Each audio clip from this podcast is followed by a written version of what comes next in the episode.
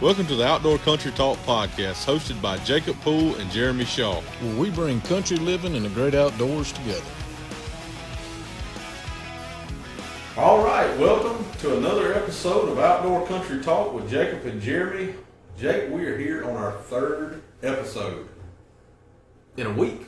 in a week. Man, we are rocking and rolling. Part two of Camp Life and Bend the Strings with Jeff Nutter. That is correct. That is correct. We got to hear a lot about Jeff's life last last podcast. Yeah. We covered a lot of territory. I think we're gonna kind of go back and forth a little bit, and Yeah, and he's got a whole lot more story to tell. He That's does. what I'm interested in.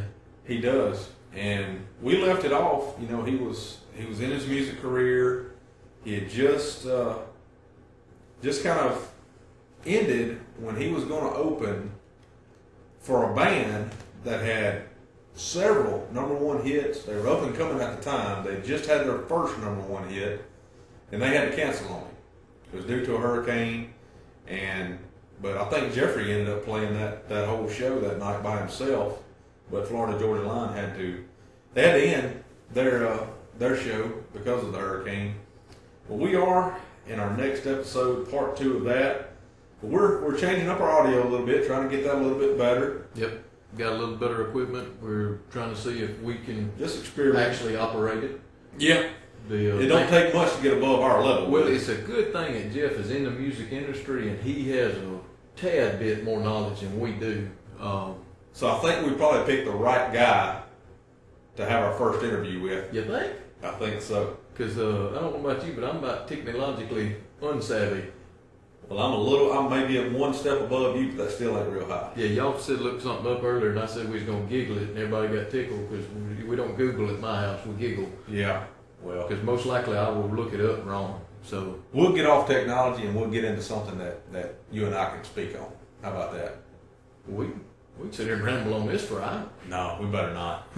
All right, so like we said, we're going into part two with Camp Life and Bend the Strings with Jeff Nutter. Jeff, how are you tonight? Doing good, man. How y'all doing? Man, we're good. We're good. How are you, Jake? Like I told y'all earlier, I'm wore out.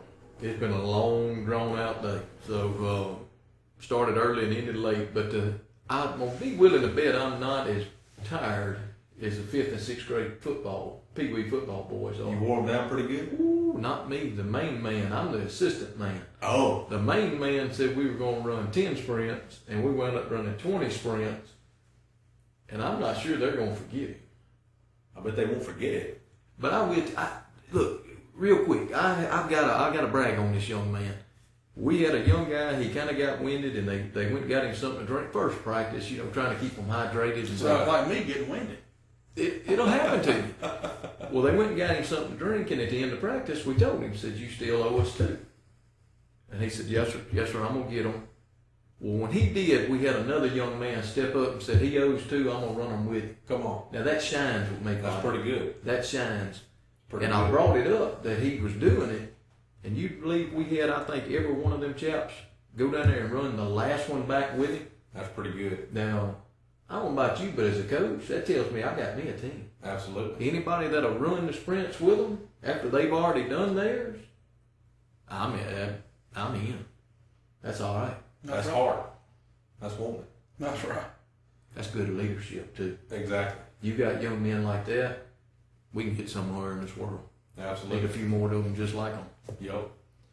So Jeff, I think we're gonna, like we said, we're gonna pick up kind of your music career, and then we're gonna shift into another kind of adventure, I guess you could say, that you you and some of your buddies have gotten into. I know you kind of started a little bit different, some of them with it, maybe kind of by yourself, but then you you veered off into another adventure that is taking up a pretty good bit of your time during hunting season. I know we we talked about in the first part that you're an outdoors guy as much as anybody is, and, and you're kind of kind of leading that on your next adventure. But what I would like to kind of start us off with, like we just mentioned, that the band had to cancel due to the hurricane, and that band was Florida Georgia Line, right? That's right. That's right.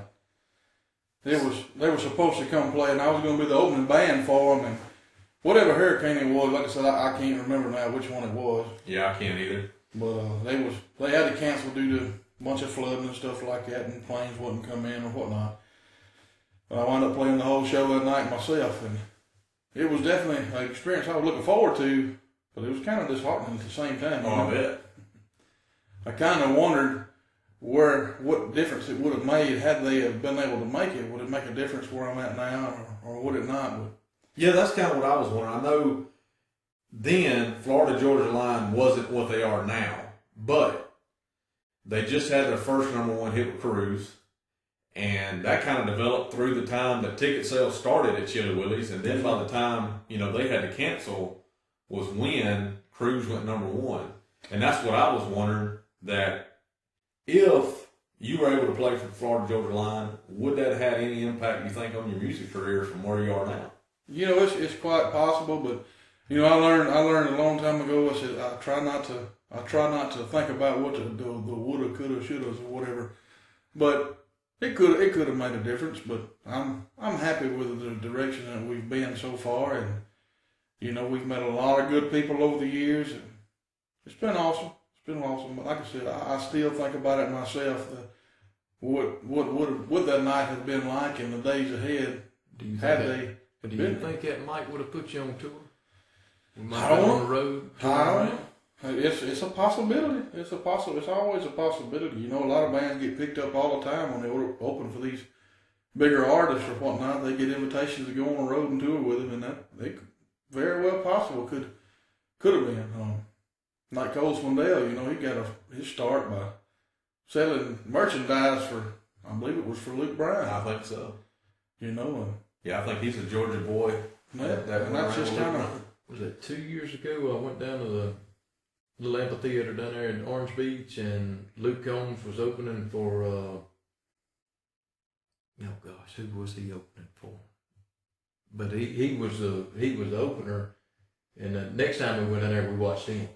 He was. So it was a pretty good, uh pretty he had somebody opening for him that night. yes, two or three, that's right. two or three actually. Yeah. uh, and he puts on a fine show. So I tell you, you know, it's a lot of people don't realize what goes into it. You know, like, you know they, especially people that that just come out just because there is music playing. It's it's a it's a job behind the scene. It's a lot of it's a lot of stuff, learning material. You know, write, I write a, a lot of songs. Of course, I don't play a lot of original stuff in my sets, but it's coming more and more. Um, because you always want to keep it kind of relative to people, you know, especially if you're you're an, an opening act or something like that. You know, you want to keep play songs that folks know, you know, and you slide some of your own stuff in there, and then you get lucky sometimes, and people really like your stuff, and they start requesting it.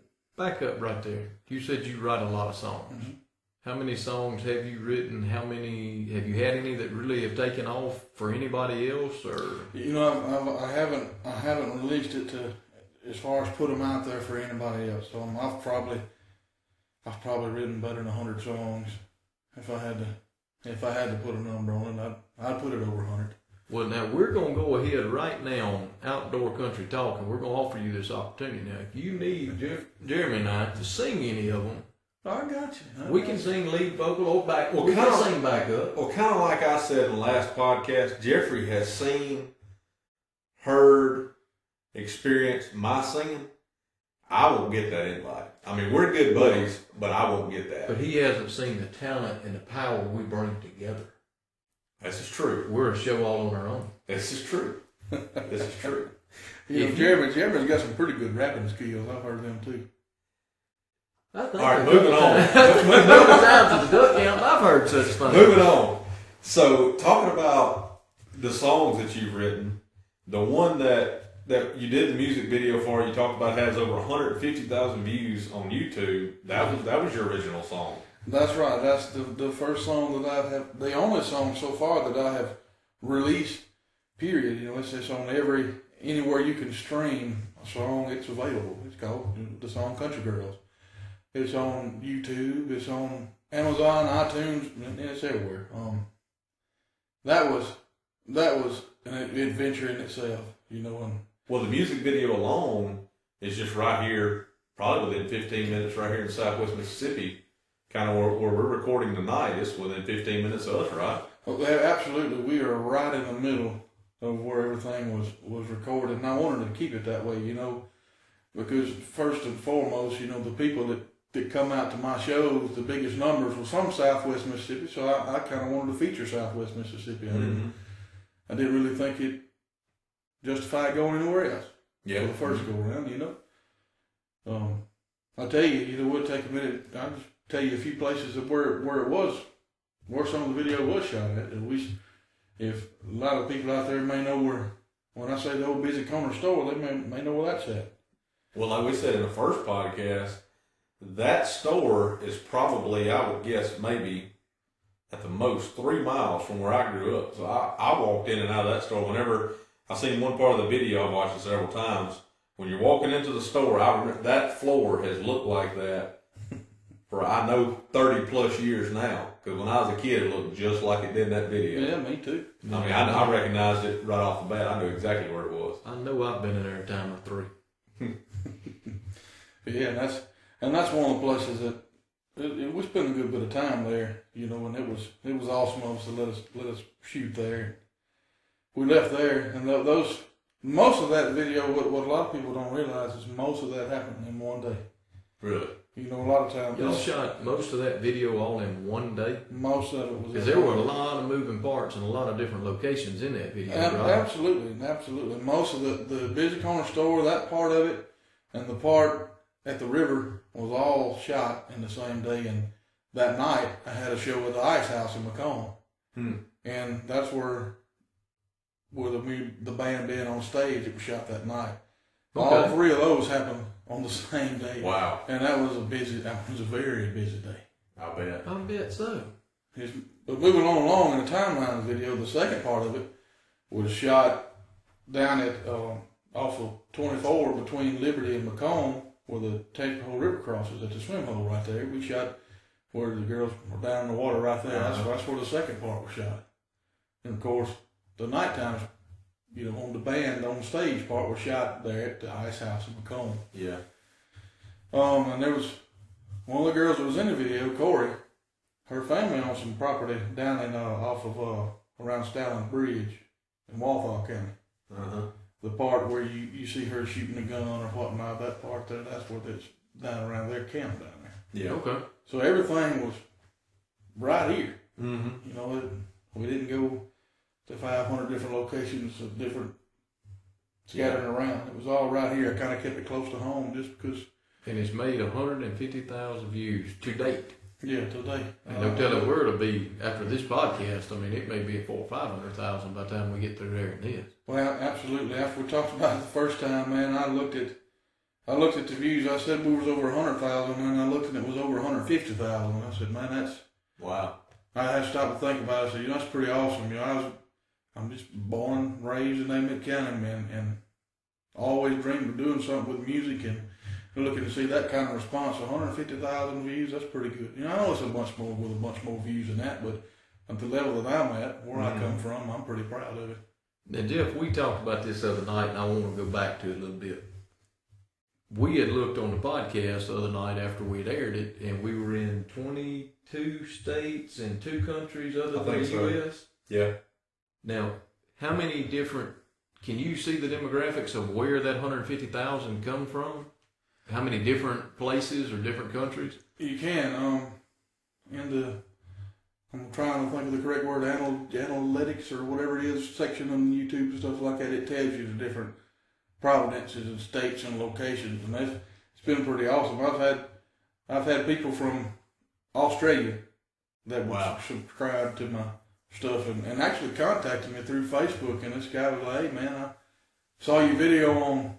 Well, he said, "Hey mate." and I said, man, he said, uh, I, I saw your video and that's, that's awesome, man. I can't wait for you to put out more. I'm like, you know what? This is pretty cool. Yeah. Yeah, You know, for somebody from Australia reached out to me and liked what I'm doing. That's pretty cool. That is. That's pretty cool. It's pretty awesome. Pretty awesome. Yeah. I don't know. I know we were talking about the other night. You know, uh, when I was in RAs back what 12, 13, something like that, I had a pen pal in India. So when you had one in Australia, you know, I mean, it makes me really kind of thinking back now. I'd like to go meet the guy. I mean, we wrote letters for a year. thinking back, it'd be like, you know, it'd actually be nice to put in you with all the social media settings nowadays. You could probably pull him up on Facebook or Instagram or something, and Definitely. may have it right then and there. You talk about pen pals. You know, when I was in, when I was a young fella, it's been a few years ago, but when I was a little fella, we uh, one of my pen pals, we had a, a project for school or something, I believe it was, and I was pen pals with Hank Williams Jr. And Really? Was, yeah, man, that was awesome. You know, I was, Oh man. I thought I was, I thought I was the stuff. All right, now I'm gonna I'm gonna throw something back here now. Do you think that may have had any? Now I know you gave all your most of your credit for being at the hunting camp and listening to old men and stuff. Do you think that might have given any any kind of lead to you going down this road too? It, it very well possible could have, because I mean, it was at a very early age. You know, I always loved music, and you know, and and then, yeah, that made me feel like I was somebody. So that kind of helped me, helped push me on down the road a little bit. I can see where it'd have some motivation. Yeah, I can see where that might put me up a little bit too. Now that might have been that might have been the person that picks up the trash at his fan mail fan mail. But the Jeff Club, but I- Hank Williams I thought Hank wrote that himself. I was proud. Him and Waylon were sitting side by side trading letters, and he wrote it to me. I bet. Well, now you, you kind of going back in your music career, and we talked about it kind of when we when you were at, at Star Seek, and then you know singing through church, and then then you said you were I think 16 playing with your first band. Did we miss anything kind of through that early career before you kind of started getting on stage in front of these crowds, opening for these these big name acts? Well, yeah, um, I mentioned I kind of I kind of go there somewhere along in the middle. Um, I uh, whenever I told you about having the band South Winds, and you remember the band South I remember them very well. When I met these guys, you know, they were like I said, they were all older than me, and they all took me under their under their wing, you know. And Mr. Troy Williams is one of those men. He, he played the played the piano. He's from right there in Busy Corner. And then another one was Mr. Harold Daniels. You know, he was he was he, he sang in the band, and he was a, he was an awesome guitar player. Still is.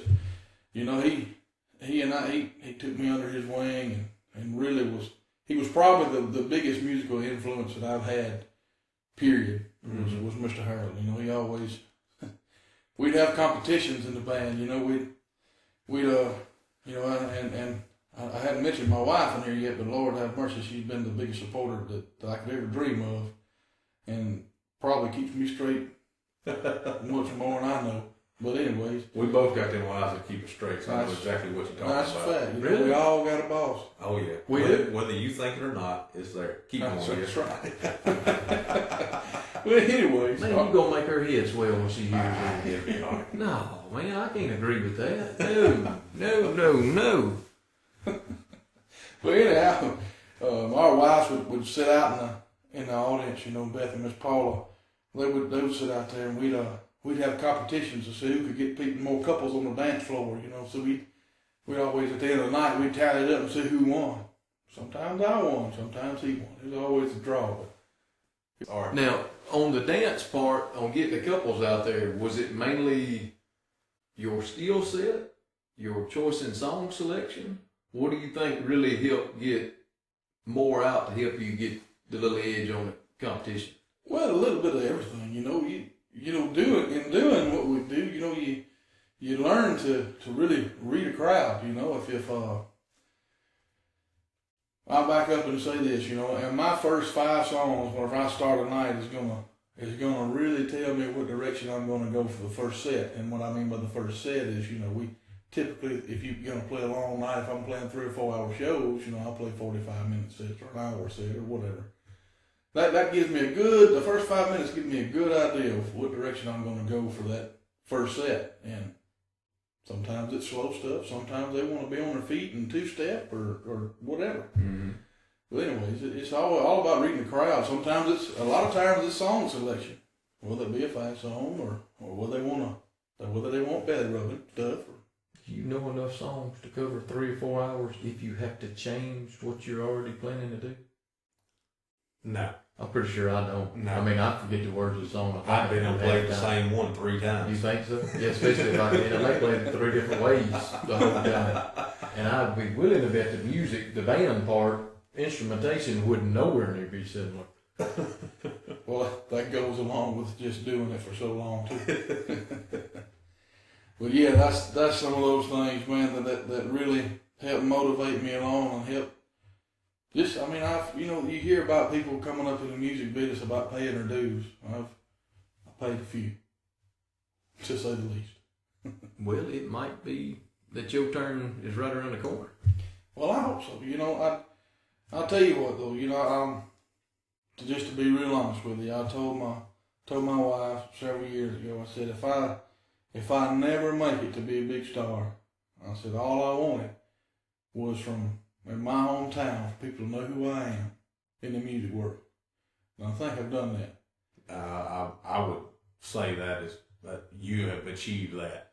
And I told her, I said, you know what?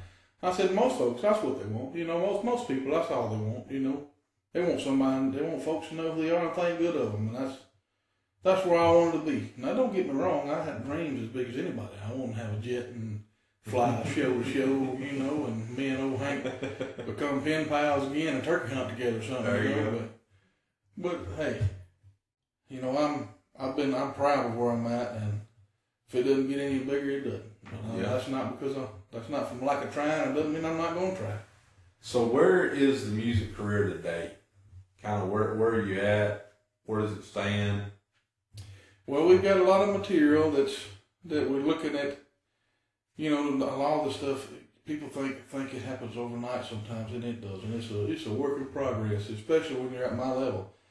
Um, I've got a lot of songs I'm getting ready to, move into the studio, and to and when you record an album, that's that's another thing you have to think about. You know, you don't can't say, well, I got ten or twelve songs, let's go to the studio.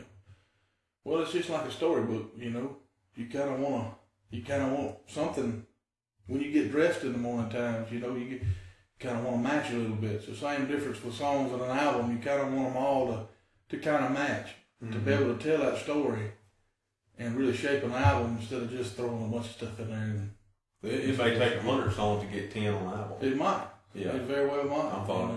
you know. It very well might. I've got, I've got enough that I'm confident in doing an album now. So it's, Mhm. and it's taken me a little while to to Yeah. get enough enough songs together that I that I thought meshed well together to be able to complete an album. Right.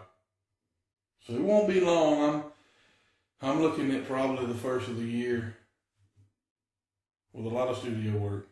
About the first of the year, trying to at least drop another single and by mid 2020 dropping an album. Man, now you got me fired up. now you got me fired up. I might be able to get on the road crew.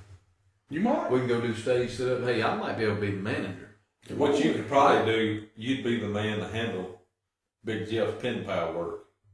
That that. that Have you seen my handwriting? well, I mean, you've got the experience. You experience. do want That's them. right. You do want them to be able to uh, read what's written. Can I type it? Yeah. To be my international media man, since you know you good with the, you had your pen pal over in India, so you're already good with that. I was in Canada last year, eh? Oh man, see, you are even know a native tongue. There you go. Little fellow over there, I think he said A 87 times in one day. I know this. If you go on a hunting trip and a guy comes out with 10 nicknames in one hunting trip, it's been a successful outing. Yeah. We- We may actually have to get him online one night just to get us some more international coverage. Because I guarantee you he would be entertaining. We might have to censor and hit that little beat button a time or two, but we might be able to control it.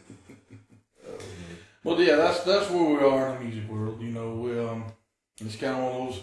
It's a hurry up and wait kind of thing. It's the same way with whenever I come out with Country Girls. I did drop them.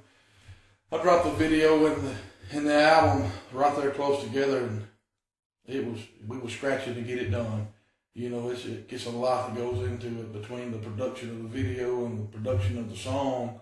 It's a lot goes into one song. You know, you you hear a song on the radio, you don't think much about it. There's a lot of little parts in there. As far as goes down to the individual musicians that play on the album and the editing that goes behind it at the end, you know, you have to, to and then the mastering of the album takes all the little imperfections out that, that really didn't belong, Right. you know, and makes it quote unquote radio ready. It's a lot to it. It really is.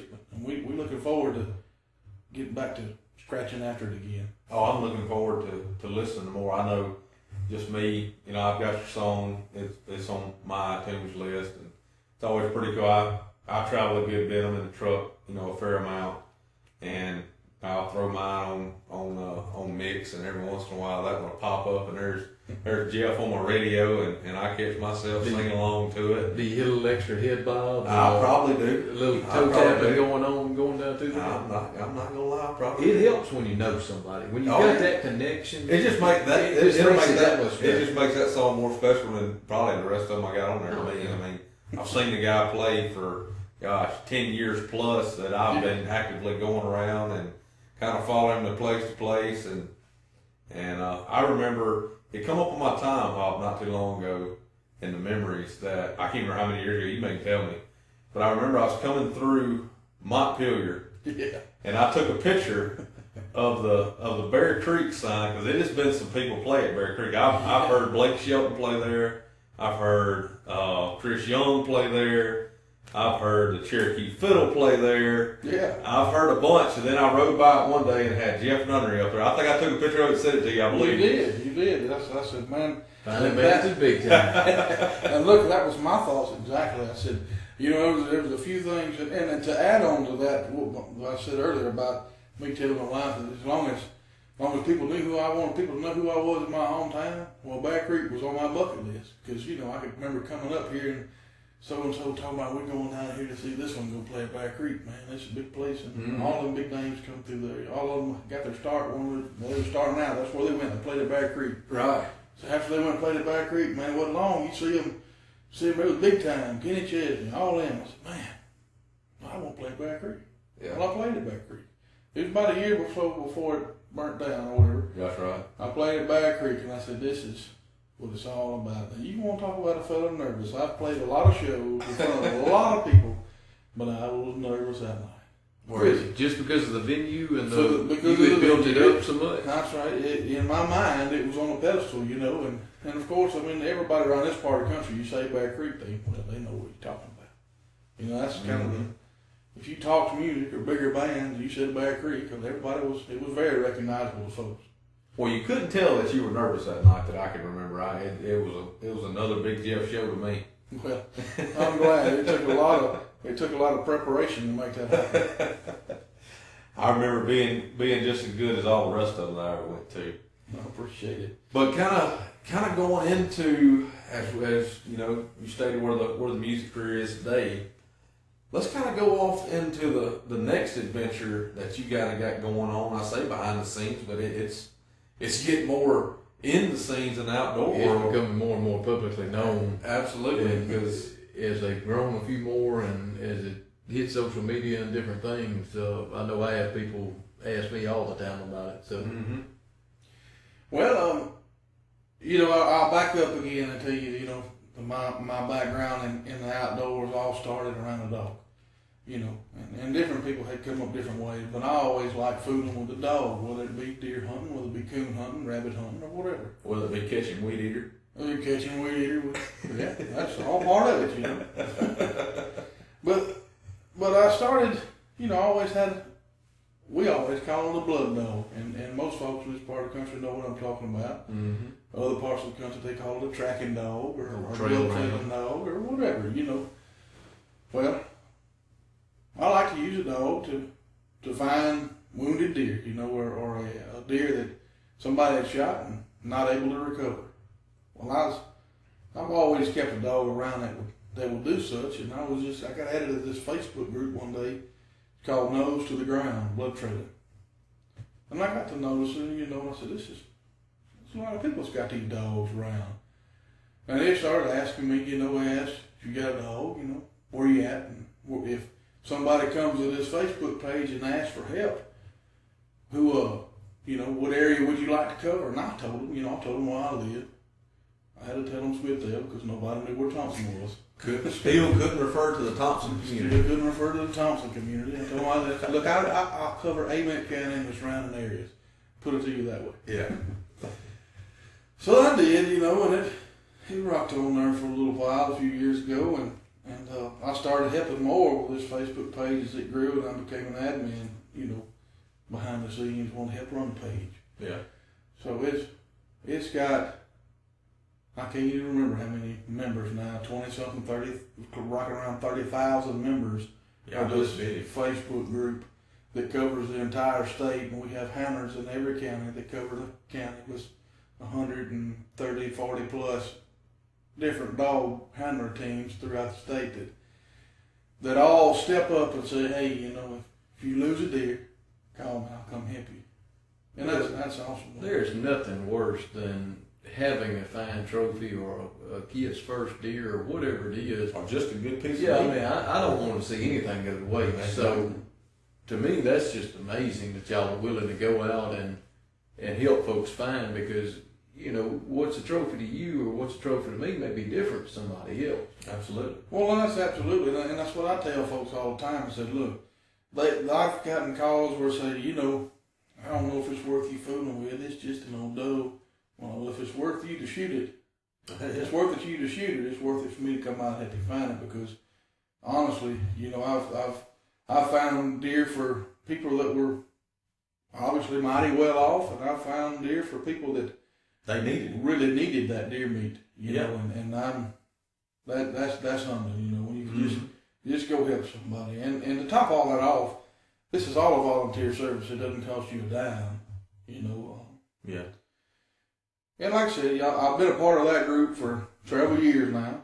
I've been been a part of helping run it and tracking deer for different folks. And was so some of my buddies around the house got into the group, and we decided, you know, yeah, we're gonna just kind of take an extra step, and we're gonna we're gonna form our own little team right here. We're still a part of that nose to the ground, but we're gonna form our own little team here. We, we that's when Team Breakdown Blood Trailing started And that was when probably a couple few years ago, three years ago. three years ago. and we formed Team Breakdown. And I start, we started this just to, to try to just to form a little bit closer knit deal, you know. And of course, eventually we're going to try to evolve it more than just blood trailing. Well, Jeff, I got a question. Uh, knowing y'all and knowing some of the guys in your group, I know that several of you have dogs or puppies that are all all related. I know it's what four or five of y'all that have all got. Well, yeah, um, Rusty Everett has a silver lab named Hercules, and John David and I both have puppies off puppies off of Hercules. Um, my male dog Sam, and uh, John David's got a female Remy off of. Remy will be this will be her first year to track. Sam last year was Sam has just turned two. Last year was his really first full year to track, being the dog, the dog on the track. You know, the lead dog or whatnot. But it was a great year for him. He he shined like a diamond. He really impressed me. And Well, for the folks that don't know out there, go go into that a little bit more. The lead dog. How many dogs will y'all have on the track most of the time? Usually it's just it's just a couple. You know, um, it's a big misconception. Sometimes folks will folks think, well, really don't want to call nobody with a dog to come find my deer because they're gonna come and drop a tailgate and have a deer race out here. Well, that's, that's not the case. Um, ninety nine percent of the time, once we have a wounded deer, our dogs hone in on that wounded deer. You know, and they don't. I'm not saying that they won't run a live one if they come across it while they're on the track, but they're trained and know that they're scent specific as far as which deer wounded.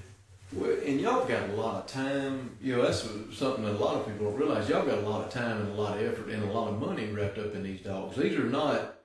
You didn't go grab one from my house and bring it throw it out. Yeah, this ain't, this ain't something that just happens overnight. Yeah, I mean, you you you've got a whole lot of work in these animals, and and they're athletes all on their own. A lot of people don't realize whether it's a, a duck hunting dog or a whatever type of of hunting dog, that is an animal. That is an athlete. Well, I know, kind of like we mentioned, you know, in the last podcast, Jeff and I are practically neighbors.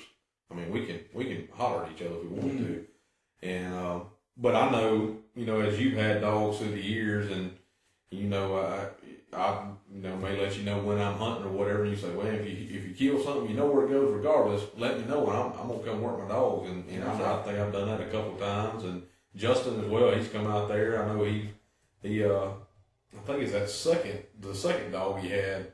Um, I think it was last year. I believe I shot a, I shot a doe with my bow, and I heard her, I heard her crash out there about 50 yards, but I just climbed down and called him, and, and he brought it. And then I think it was last year, year before last, I shot one, and uh, knew it didn't go far, but you were you just come out there and and uh, like we was talking earlier that uh, you didn't get your feet out the out the truck almost, and the dogs done got on it. Yeah, it was all over with.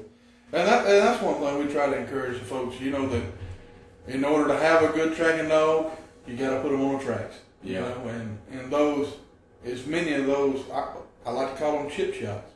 You know, uh, some people think it's not worth it, but if you got time, if you shoot a deer, and you like, this is this is a money shot. You know, the deer, if it you know if it runs out there a little, even if it runs a little ways, I know that I know that deer's out there dead. I, I know I don't, I'm not gonna have any trouble with that. But if you got time, give us a call. You know, and, and we'll we'll be glad to come. We've all got young dogs coming up too. You know that we, but that's what it takes. The more tracks that they get put on, the better. And eventually, it'll pay off for you if you ever really truly need us. Well, I know one one instance. It was I don't know. It may have been seven or eight years ago. I shot a doe with my bow. I was just just going to put some meat in the freezer one evening, and I had a had a doe come out. I shot her and and she kind of run kind of toward me a little bit, and then run right along the wood line that my stand was on. And and I thought she went into the woods kind of behind me, and so I, I, I you know I, I walked out put my bow up and, and got back to my truck and all that. And I went back, I don't know, maybe about an hour later, and I was like, well, I'm gonna go ahead, go ahead and get the deer. I know know exactly where she went, but I was wrong. That deer didn't go in the woods. Well, I, I would put my next paycheck on that she did. So um, I had a black lab still. Well, she kind of lived with my mom and dad now. They about took ownership of her, but I said, well, I'm down here two or three hours looking for blood, looking for blood, and couldn't find much. And I could have swore I knew exactly where that, that deer went. So I went and got the dog, and she ain't no, she wasn't no, no blood dog, nothing, but you know, she's a, she's a lab. She had a nose on her. And sure enough, she took me right to that deer, and I would have never found that deer if it hadn't been for that dog. And that would have been, you know, a waste of meat. And, That's and that's that was my ambition when I left the house that day is, is I wanted some meat in the freezer. A little fresh backstrap. Yeah, and that deer probably didn't go 50 yards, but did not go in nearly the direction I could have. I sit there and, and could have swore I heard that deer go. Yeah. But that's just the importance of a you know a good a good blood dog. No, absolutely. People don't don't realize the, the, the deer that could have been lost or, or are lost because you know sometimes people just don't know. They don't know anybody to call. That's Mm-hmm. and that's Facebook has been a remarkable tool for us. You know, especially with with Nose to the Ground and Team Breakdown. The it's it's it's really blows my mind. Last year, we um now we added we added our eleventh member kind of toward the end of the year, but last year we we topped we topped 200 deer with just with Team Breakdown. We recovered 200 over 200 deer Just last year? just last year. With 10 guys, y'all got over 200 deer. That's right. That's pretty amazing. That's right. With 10 guys, and then and that's that's that's 200 deer that that would have would have just went to waste. You know. Hmm. It, I don't know any hunter that, that wants it to go to waste. I mean, your hunters are your, undue to popular belief, we are your biggest advocates for, you know, conservation. Absolutely. You know, if you don't manage a deer herd, something is. Disease, something's going to wind up getting them. If you don't take care of it, you won't have nothing. Exactly. It's like anything else in life. If you don't take care of it, it's going to take care of itself, good, bad, or ugly. But quick question on the on the tracking with people. Say I shoot one, and I give you a call. Do you prefer that I back out and not keep looking for the deer, not to throw too much scent out and and you know kind of play with the dogs, or or the dogs really to the point to where they just ignore my scent altogether and Well, let, let me. It's, it's not. It's not as much as your shit scent as you are. You're spreading the scent when you're on that trail. stepping on the trail and moving right. blood. I like to tell folks, you know, if I've got people that if they shoot them and it goes out of sight, they don't call me, and that's fine. I don't mind none of it. Sometimes I go right out of sight and find the deer. Sometimes it takes us a little while. Sometimes the deer's dead. Sometimes the deer's not. You know, and Mm-hmm. We've got dogs that, that will obey the deer. You know, we'll dispatch the deer like we ought to do. You know, end that pretty quickly. Yeah. But anyways, I like to, when folks tell me what you what you want me to do. I said most of the time I'm going to tell them. You know, if you hadn't saw that, if you get on the track and you go where you shot the deer and, and you find a little blood or, or whatever, I'll, I'll always ask about what the shot site looks like. If they've already been there and I'll ask what it looks like, I'll try to, you know, decipher in my mind where I think the deer's hit. You know, and if they tell me it's a gut shot deer, I'm gonna come just back out of there right now because 95% of the time that deer's probably not dead. And it needs time to, to expire. I mean, at least Yeah. six hours, six, if you can wait longer, it's awesome for that deer to, to expire. Yeah. Because if not, that's a deer that'll get bumped, especially if you go out there looking for it. And once the deer's jumped, that's that son is gone. Yeah. It's it's really hard for a dog even after that because they quit putting out the scent that they need. So I tell folks, if you hadn't found that deer within 100 yards tops and you're on a track, just Right. just back out. You know, back out the same way you went in. You know, don't and don't once you lose blood, don't fan out because especially now that we're in a time now that it's never been more easy to get help to find your deer. Mhm. I mean, y'all right now, just just to leave us out, y'all y'all both know people you can call right now and they come help if you need it. Yeah. Yeah. You know, and, and if Yeah. not, then you know where you can find help. That's You right. know, that's it's it's never been more easy to to get help. So to avoid you just to go back to what you were talking about. Here's what happens in. Let's replay a, a, a shot. Okay, we done we done shot this good buck. This buck has done mule kicked or whatever and, and took off down through the bushes he goes. All right, we're gonna get on. We're gonna track the deer. We're excited. We immediately go track the deer because he run off. We on the track. We find a little blood, little specks here and there. And we've we've looked and we've looked and we've looked. Well, about 150 yards in, the blood kind of starts to leave. When the blood leaves, what do we do? We start gritting. We start fanning out and coming back to that original spot. And what a lot of people don't think about is when you you fan out from that original spot, you you've already stepped in that track. You know, and you may not have saw the blood that you stepped in, but it's there. Something's there. That Mhm. minute little bit of blood's there. And I can tell quick when I get on track. And I put my dogs on, they get to the, I said, where do you stop tracking? We stop right here, okay? Dog make a big loop, come out. And I'm almost, sometimes I've been on tracks where I'm looking at my GPS and it looks like he's, look like he's painting the, the NBC sign, the turkey feathers. then he'll go out, he'll make a loop, but he'll come back. And go out, make a loop and come back until he gets on, runs it out past where they have been. And then, and I've had people saying, what's he doing? I said, well, he's, he's going everywhere you've been. Hmm. Eventually we get on the right one. Yeah. Either make it happen or What was those people's reaction when you tell them that? They like, I didn't, I didn't have a clue what I was doing, or well, most most folks will be. I mean, it's innocent. I'm sure it's not anything. yeah, yeah. Well, you know, some sometimes sometimes people be like, well, you know, let's let's look for the deer, but we're gonna leave some of this stuff out. We ain't gonna tell him that we did this. And Yeah, that, yeah. But like, So so I Are you said, telling so- me that you don't always get the full story now? No, Come you on now. No, now you know hunters don't don't Yeah. never stretch the truth. That that buck that got away is always twenty five inches wide, at least a fourteen point. How many times in your career have they told you, I know that deer went down right over there, and you find the deer in the complete opposite direction?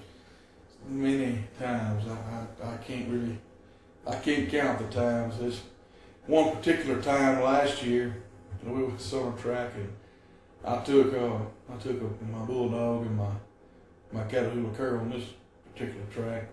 I left my lad at home because I, I, I may have he may have been had a vet appointment or something. But anyways, the guy said, "Well, um, I was on this some big big wide power line, you know, and it may have been a pipeline. I, I think it was one of the big big wide main power lines.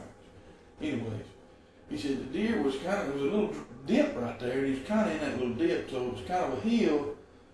You know, I could see three quarters of the deer, plenty enough to shoot him. You know, wasn't going to be shooting in a bad direction or anything. He said, "Oh, I shot the deer and it failed. Got up and run woods. Went right there for the deer." I said, "Okay." Well, get there, and you know, I, I put the dogs on it. and They liking where it's at, and they trying to go this way, left, back, across the other side. I said, "Come on now."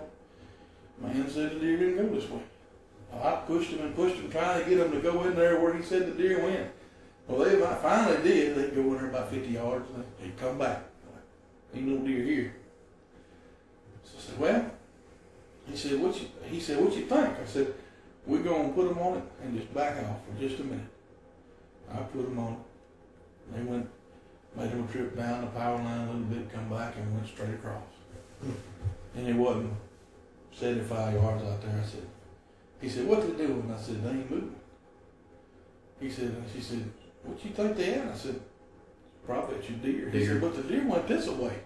And then, then that bulldog of mine kind of growled a little bit. I said, uh, he said, it's growling. I said, let's go see. Went down there and it was a deer. Yeah. That's so many times that, that that happens, you know, and it's all in the heat of the moment. You know, it might have been another deer down there with him, and I'm not saying that it, a deer Yeah. didn't go that way Right. because his fresh tracks went that way, Yeah. but the deer didn't go that way. Well, do this. I know we can sit here and tell stories all night. What is the wildest tracking story you've ever been involved with? Or it don't have to be one you've been involved with. What's a? I mean, I know I've been on a few good ones, but I'm gonna bet your stories can top mine pretty good. Well, well, uh, You don't have to name names if it's. yeah, I ain't gonna, name we can't do all that. Well, I'll tell you what, this is this is the one that, that will always stick with me. Put it put it to you that way, just because it's probably one of my most proud tracks. You know, we have dogs that'll obey them, you know, and, and we have dogs that we'll, we'll catch if we need to. You know, we, we, we always use those as a last resort, Mm-hmm. Just so that we could end the deer's misery. Because, you know, if it, you calling me after deer and it's still alive, most of the time, if it's wounded good enough, then the deer suffer. Yeah. You know, we don't, we don't, I don't advocate making a deer suffer, suffer at all. There's been many times that I've pulled off because this deer just, this deer's alive and he's gonna make it, we're just gonna leave him alone. But anyways, this particular track was, was in Amite County. This man called me, said, uh, we, uh, we done, we just shot a pretty good, We got a man over here hunting with us and he shot a pretty good buck. We've had our dog on it for about four, five hundred yards. And then, and I just, he said, I feel like we ain't doing much. So, uh, me and JD loaded up and, uh, Nevada Watch went with us. Just, just the three of us. Anyway, yeah, we went over there. We took, took my dog Sam and JD had Sally. And Nevada went with us and, and we brought my bulldog, Bo. We show up and, uh, now mind you, I wasn't in the tracking attire this particular day because it was one of those spur of the moment things, and he needed us to come on now because they was in the woods, and we needed to go ahead and go while he was still there. We went, you know, I had some old thin, thin breeches on, and you know, there ain't no briars in Amite County. No, no. I got some scars to prove it wrong. Yeah. No. Well, anyways, we get on the track, and, and you know, Sam works as good with any, with JD as he does with anybody, and we we turn Sally loose. She hits the blood. Sam hits the blood. We we always leave Bo, my bulldog, on the leash. Sometimes we don't even use him. Sometimes we have to, you know. But anyways, he's in there. I'm watching with GPS screen. I stayed on the long road that morning because, like I said, I wasn't in the proper attire to fight the briars. well, we uh, I'm watching them on the screen, you know, and the dogs in there all together. And they go about 50 yards and they take a hard right. Well, I heard uh, I heard them through the woods saying we found a bed, so the deer had bedded up. Now, mind you, this this logging run I was talking about is where the other guy stopped. Apparently, the deer was bedded down, not far from that road. Mm-hmm. The deer got up out of the bed sometime or another. Well, whenever they got to that bed, I'm watching my GPS screen and I see Sally and Bo right there pretty close together. You know, Sally Sally's got some years on her, so she's not quite as spry as younger dogs are, you know. But uh, so all of a sudden I see Sam. You know, he's 100 yards. He's 200 yards. He's 250. He's looking it, and I hear a dog barking. Like I'm thinking it's back at this man's house. I done got my directions had done got kind of turned around a little bit. Discombobulated. Yeah, just a little bit. well, I hear this dog barking, and uh, I'm, I wrote it off as his house dog. Well, about that time, this fellow whose place it was, he, he pulled up there to us down the log, to me on that logging road. And I'm just kind of thinking that's the house dog. He said, "Where's that dog at?" I said, "That's at your house." He said, "That ain't my house. My house over here." Hmm. He said, "Get a truck." We got a truck, and sure enough, we went around there. And this was this was the the first one of the first. Well, he, he had done a few, but this this was the first live buck that he had ever been face to face with that was wounded. That was Sam. Oh wow. And he was working this deer. This deer would lower his head and come to him, and, and he would get out of the way, you know, and and get back on the side of him and make him face him the whole time.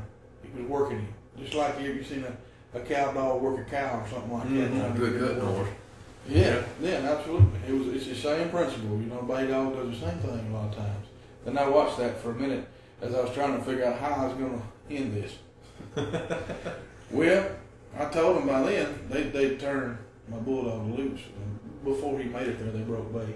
It didn't go 100 yards and stopped it again, and the bulldog made it there. We finished that one. Mm-hmm. But that was that make your chest poke out when you when you're right there in the middle of it. Most of the time, you know, you'll you'll go to a bay, but you don't get to see the bay and a dog work it like that because naturally we try to end it as quickly as we can. I don't have anything in the world to end that with at the moment. The boys and the bullets Yeah, because you don't you don't want to take a chance of getting somebody hurt or That's a right. dog hurt, That's right. You know. and you don't want the animal to suffer any longer. So hmm you you're trying to do it as quickly, dispatch as quickly as So you how can. far along was Sam from where he is now? Like how, how long had he been doing it when it when, when you Well- had this track? Well, like I said, you know, last year was his first real full year to be one of our lead dogs. So, Yeah. And this was this was last year, so this Okay. was right in the middle of deer season last year. Wow, so his first season. That's pretty that's pretty impressive. Pretty Yeah, impressive. I was I was real proud of him. He's come a long ways. Of course, y'all, we've you know I don't, I don't put him on a pedestal above any of our dogs because we've got some really awesome dogs in the group. Yeah.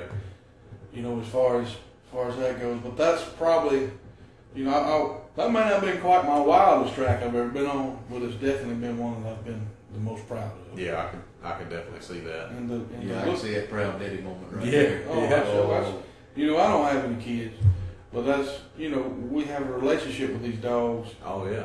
and it's a little bit more than than Papa's coon dog, so Yeah. to speak. You know, because these dogs we put time and effort into them. We take it. We they're our buddies. That's my youngins. You know, and you Mhm. see them. That's like watching your youngin hit a home run, and he home runned it that day. Yeah. No doubt. Well, uh, as far as you know, trophy wise, what is kind of the, the best trophy wise you've seen? You know, come out of something that somebody may not could have put on their wall that kind of came out of, of y'all's service. Man, it's you know, like like you said a while ago with trophies, we all have different It's in the eye of the beholder, I guess what, you what could a say. trophy is, but to me, I guess I'll answer this question this way: um, those first deer Yeah. or those first bucks mean everything to, to us, Yeah. all of us. You know, whenever you can, when you you know. You get on, you get on. I call it on scene. You know, I, I work for the ambulance service, so I call it on scene. Once we get right on scene, and we're Yeah. on track. You know, And that's kind of what I had in my mind. You know, not always a trophy is, That- is, is the biggest set of horns. No, absolutely, absolutely. You know, you ride on scene, you see this young and you know, he's already, or he or she or whatever, you know, Yeah. is already all the pieces because they think it's over with. Mm-hmm. And not always does it pan out the way we want it to. Yeah. But, but whenever you can, when you tell them, I've had, I've had several, and just this one particular was not last year, but maybe the year before. I, I don't remember exactly where it was at, but we was, you know, the, the young one was on the track with us, and we we going along, and I'm looking at GPS, and he want to look at GPS with me, you know. I'm like, hey, Mhm. look here, you know, this is what Mhm. the dog's doing. He tried to there about 120 yards, and then he went on point. When I when I say on point, that means he's he stopped.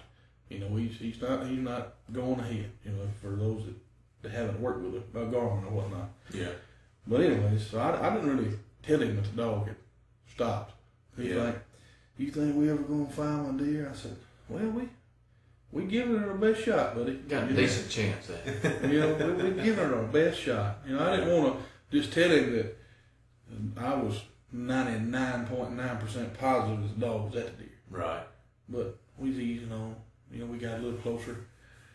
Dog still hadn't moved. We 50 yards. He said, he said, where's the dog? I said, he's just right up here still. He said, I said, I tell you what, buddy, you walk on ahead of me a little bit. Just walk straight that way.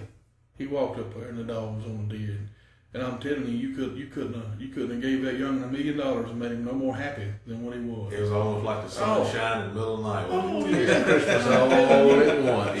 It was Christmas morning, the best Christmas you'd ever thought of. And Yeah. that's, that's what it's all about. Oh yeah. you know, and, and I've had quite a few of those moments with, with kids and, and, and, and some elderly folks and even even helping with some some of the uh, organizations that, that are out there as far as the disabled or, or you know all the other nonprofit organizations. Yeah. That's that's what it's all about to me. Is and that's goes back to you know doing what I do for a living. I, it's all about helping people, and that's Yeah. I was raised. You help your neighbor, you know, Right. do what you can, and that's that's kind of how we all are, and that's Well, and you you've not only done that, but you've helped somebody make a memory that they will never forget. I guarantee you that chap will never forget being on that track with you and looking at the unit and getting to walk up and see his first animal down and I mean that, that's something that sticks with you for the rest of your life. Absolutely, and some of these guys be like, you know, we still get calls, we get text messages from from uh, parents saying, look, so and so said we're gonna have to call this one, we're gonna have to call. They they were called by the dogs, you know, they, we're gonna have to call Hercules. Yeah. We're gonna we got to call Sam. We got to call They ain't calling Jeff. No, they're They're calling calling the dog. They're calling the dog. We, we need to call them today.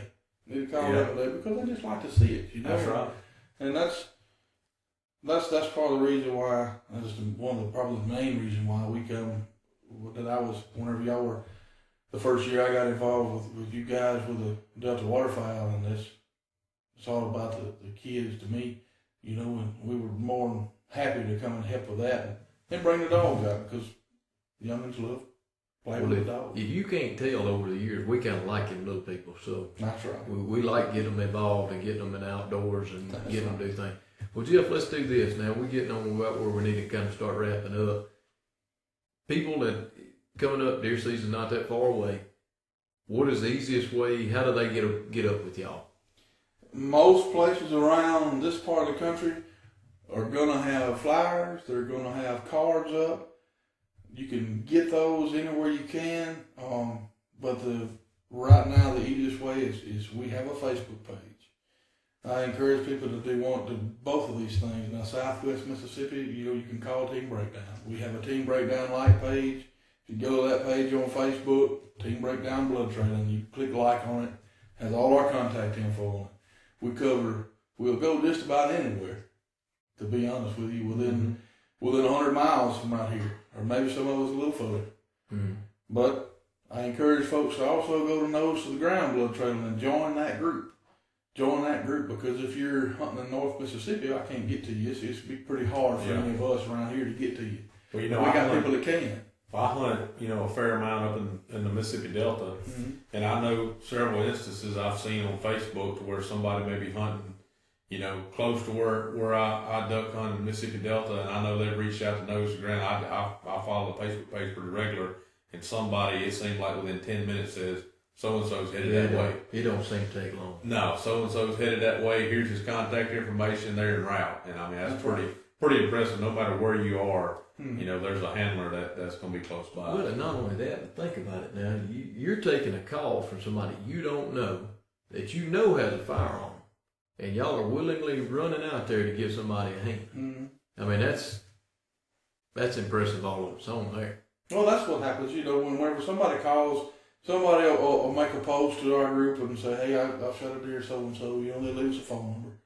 And our people behind the scenes, we call the hunters and get the information, and they, you know, we, we, we got a certain list of questions that we go down asking. You know, what did you shoot with? What did do deer? How far was it? What you know? What, yeah, what the deer do when you shot it? kind of know what you're going Yeah, on against. well, Yeah, I know that's- but I guess qualifying it, huh? Mm-hmm. See if see if they're actually legit or Well, you know, sometimes we always ask the question, you know, do we have permission to cross property lines if we need to?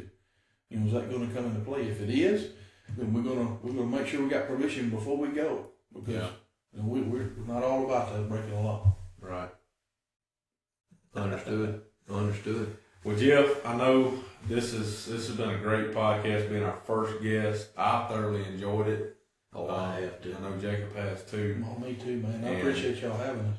And so finishing up here, uh, you know, we've covered everything from how how we grew up in Amite County with, with you and going to the hunting camp and, and kind of how that inspired you and, and then you moved into your, your music career, how you started there and then then ended it here with, with Nose of Ground and, and Team Breakdown. I think it's been a been a great podcast. And I, I'm So- gonna go ahead and just maybe predict something here. This may be the end of this one, but I'm gonna be willing to bet it ain't the last time he'll No. ever be on here with. No, I'm, I'm pretty sure that. Unless he just decides he's tired of us. I mean, but other than that, I, I feel him coming back probably in the next.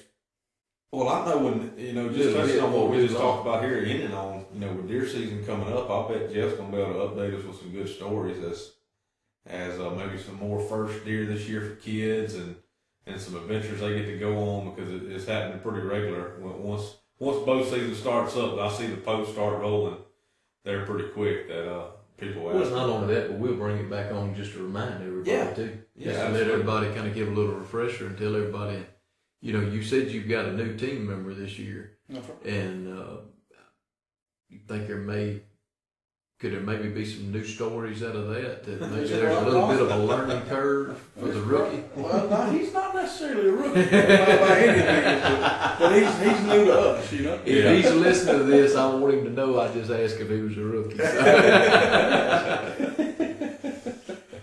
Well, guys, I think we're gonna go ahead and wrap it up. Wrap up this two-part um, series here with, with Jeff and Camp Life and Bend the Strings. I think that was a fitting title for this two-part series. oh, no doubt, man. And uh, so, so we're gonna end it here. But thank y'all, y'all for listening. This edition of Outdoor Country Talk. We'll see y'all next time. God bless.